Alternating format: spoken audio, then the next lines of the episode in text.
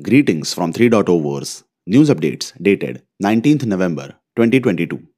The value of IC15 remains between the range of 24,500 and 25,500 today.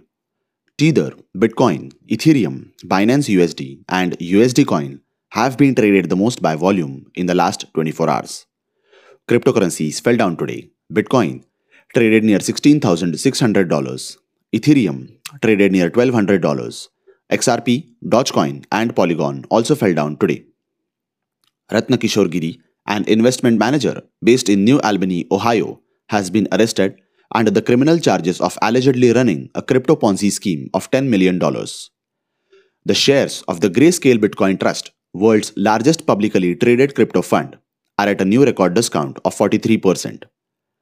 Input Output Global, the firm behind the Cardano blockchain, is releasing a new privacy focused blockchain called Midnight and a token called Dust to accompany the new network.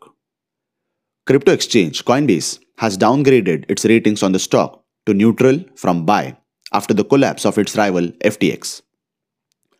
US based crypto payments platform Ripple is looking to obtain regulatory approval in the Republic of Ireland so it can access the European market. Hong Kong based crypto services firm Genesis Block said that it would cease their over the counter trading services, thinking about the related risks and the collapse of FTX.